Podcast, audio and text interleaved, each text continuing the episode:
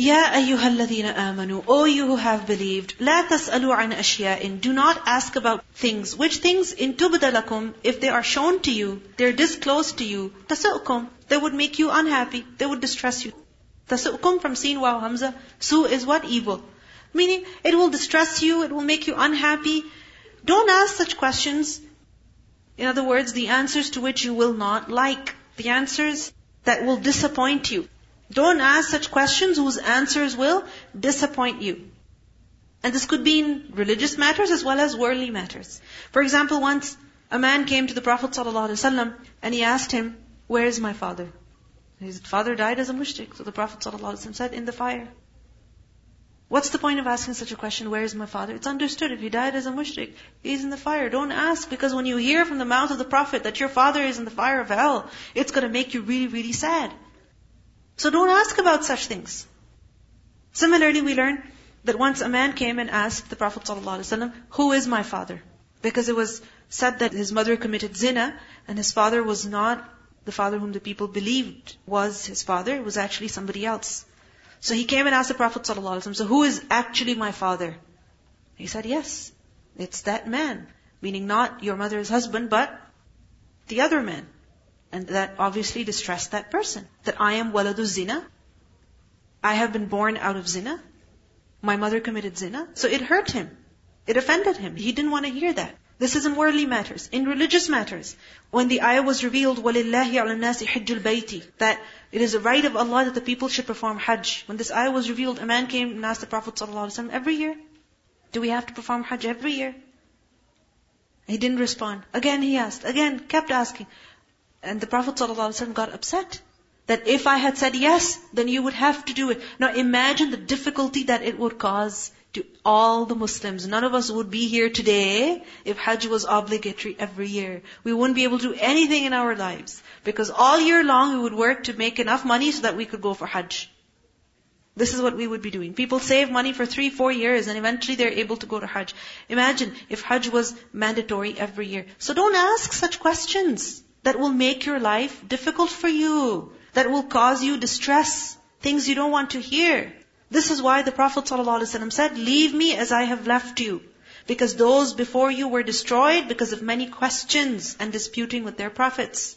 Such questions, what do they cause? Differences. And they ultimately lead to harm. So this is why Allah is telling the believers not to ask questions which are irrelevant, whose answers are not of benefit to you, they will only make life difficult and miserable for you, they will only hurt you. And this is something that we have to apply in every area of our lives. For example, if you go to somebody's house and you ask them, where did you buy this meat from? And they tell you, I bought it from Maple Lodge, Paramount and you firmly believe that Maple Lodge is haram or uh, Paramount is haram, you firmly believe that, will you be able to eat that food? No. Don't ask such questions. Don't ask such questions that are going to make life for you and for others difficult and it will lead to ikhtilaf. They called you over to have food with you, to spend some good time with you and here an evening turns into an argument. Likewise, you have some problem with, let's say, your in-laws. Those of you who are married, please listen to this carefully. And those of you who are not married, listen to this carefully as well. Because one day, inshallah, when you will be, you might have problems. And you don't like the kind of things that perhaps your mother-in-law does or your sister-in-law does. And let's say your husband goes for an entire day while you are at Al-Huda. And then you ask them, so what did she say? And what did you guys do? Or you ask your children, what did your aunt say? What was your aunt wearing? And what was my mother-in-law doing? What was your grandmother doing? And the kind of answers that you were given, they hurt you. They hurt you that your sister-in-law said something about you, or they were celebrating while you were not there because they don't care about you. What's the point of asking such questions? What's the point? What's the benefit? There's no benefit. Likewise, a woman may get married to a man who was maybe previously married to someone. His first wife died or he divorced her. And now she is on his case trying to find out, what was her name? Where did she live? Why did you divorce her? And if not him, asking every other person in the world. So I just want to know, like, what's the main reason why he divorced her? And was she really a good person or was she a bad person? And then you find out that, okay, she was evil, she was like this, and because of this reason he divorced and it was good for him that he divorced her. And then you want to find out, what did she wear on her wedding day? Where are those pictures? Where did you take her when you got married? Where did you guys used to eat? Where did you go for your honeymoon? How much was the dress for? And then you find out, oh, her dress was $2,000 and my dress was $500. He gave her a whole set of jewelry and to me he just gave a ring. And it hurts you. There could be a reason why he gave her an entire set. Maybe he could afford it at that time. And now he can't afford to give you a whole set, so he gave you a ring. There is a reason. But it hurts you. So don't ask about such questions. Whatever has happened in the past has happened. It's over. It's history. Let it go. Let it go. Don't pry. Don't do tajassus.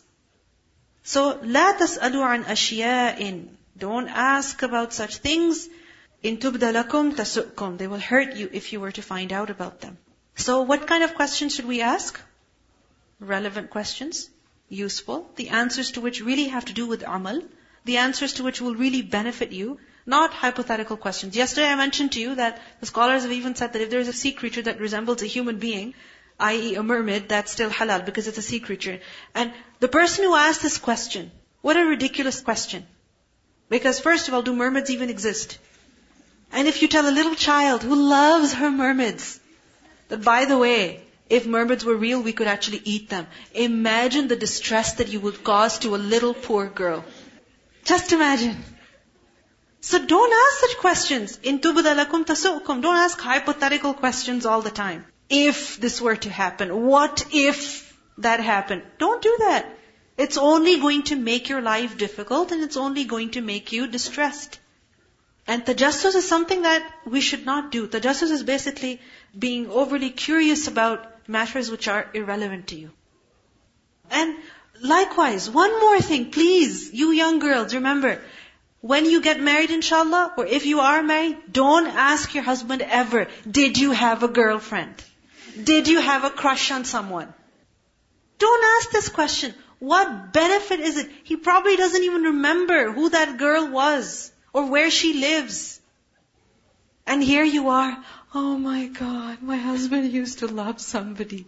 He doesn't love me. Don't ask your husband, do you love me? Again and again, do you love me? Don't do that. Don't ask your parents again and again, do you love me?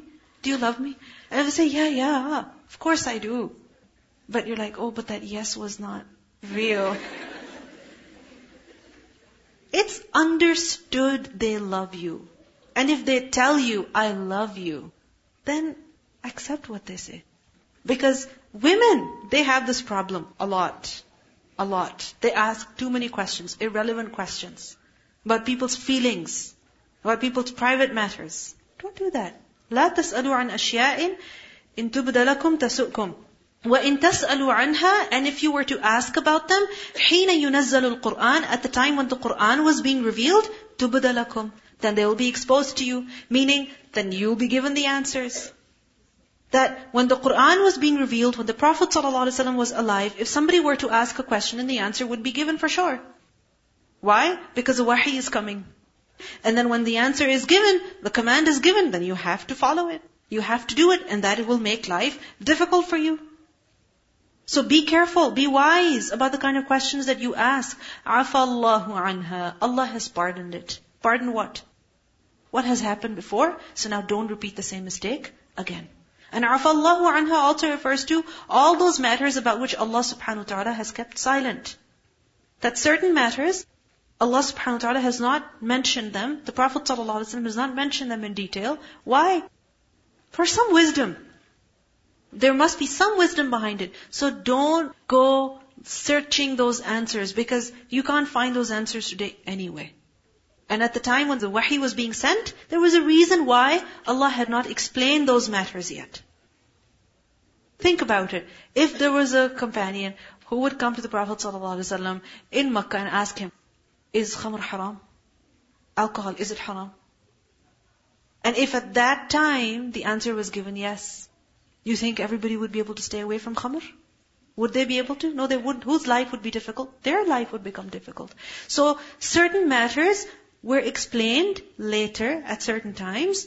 Don't be hasty to find out about them. And I give the same advice to you as well. When you're learning the Quran, you may have many questions. You want to know immediately, is niqab mandatory? Is it mandatory to wear abaya? Don't ask such questions already. Unless, unless you really want to do it and you can't wait. Then go ahead.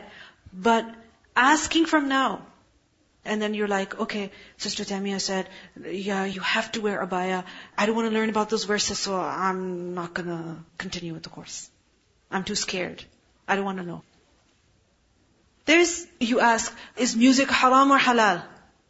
And we see that such verses are mentioned much later in the Quran, after the 20th juz. Why? Because by that time a person has that strength of iman, the softness of the heart that is required to accept these rulings.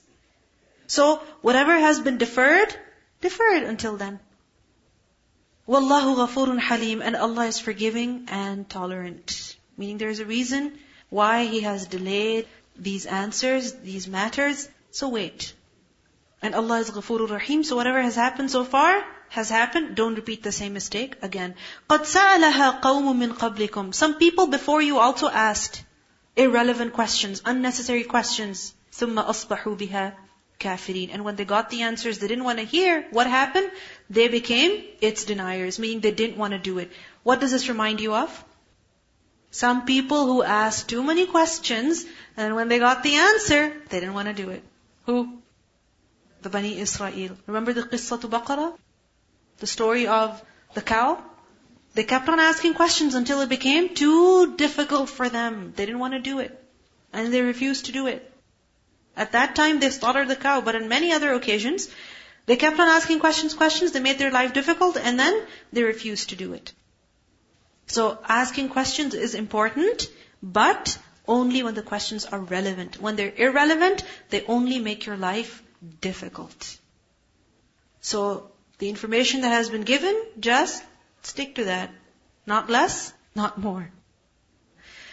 Then Allah says, مَا جَعَلَ اللَّهُ Allah has not made, meaning He has not appointed, مِن بَحِيرَةٍ any bahira, wala sa'iba, nor any sa'iba, wala wasila, nor any wasila, wala hamin, nor any ham. These four animals that are mentioned over here were basically different kinds of animals which were dedicated to the false gods. Meaning the mushrikeen, they would dedicate certain kind of animals to their false gods. And dedication would mean that, let's say, the milk of those animals, people could not drink it. They could not ride those animals. They could not slaughter those animals. And with regards to what exactly wasila is, what exactly ham is, what exactly sa'iba, bahira, there are many, many opinions. And if I were to go into each one of them, first of all, you'd be confused. And secondly, you might even laugh. Laugh is good right now, but it would confuse you more than amuse you. Like for example, just to tell you how complicated it is, Bahira, it is said that it is the eleventh daughter of a she-camel born after ten brothers. And you're like, what? Eleventh daughter of a she-camel born after ten brothers. This is just one opinion. There are nine other opinions as well.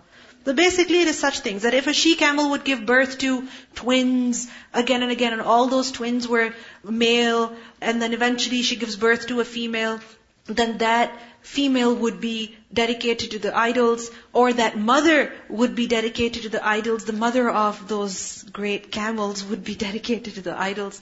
Right?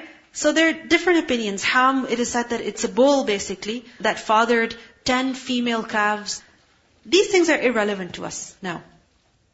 You probably have never seen a camel. And you probably don't know the difference between a male camel and a she camel. You probably don't know what it means to give birth to 10 she camels, right?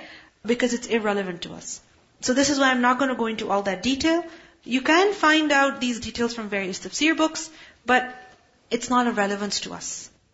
The point is that when Allah subhanahu wa ta'ala says over here that He has not appointed any such animals.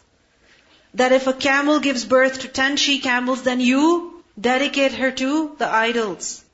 Or you dedicate its eleventh child. Or you dedicate the mother of multiple twins, or you dedicate the father of multiple twins.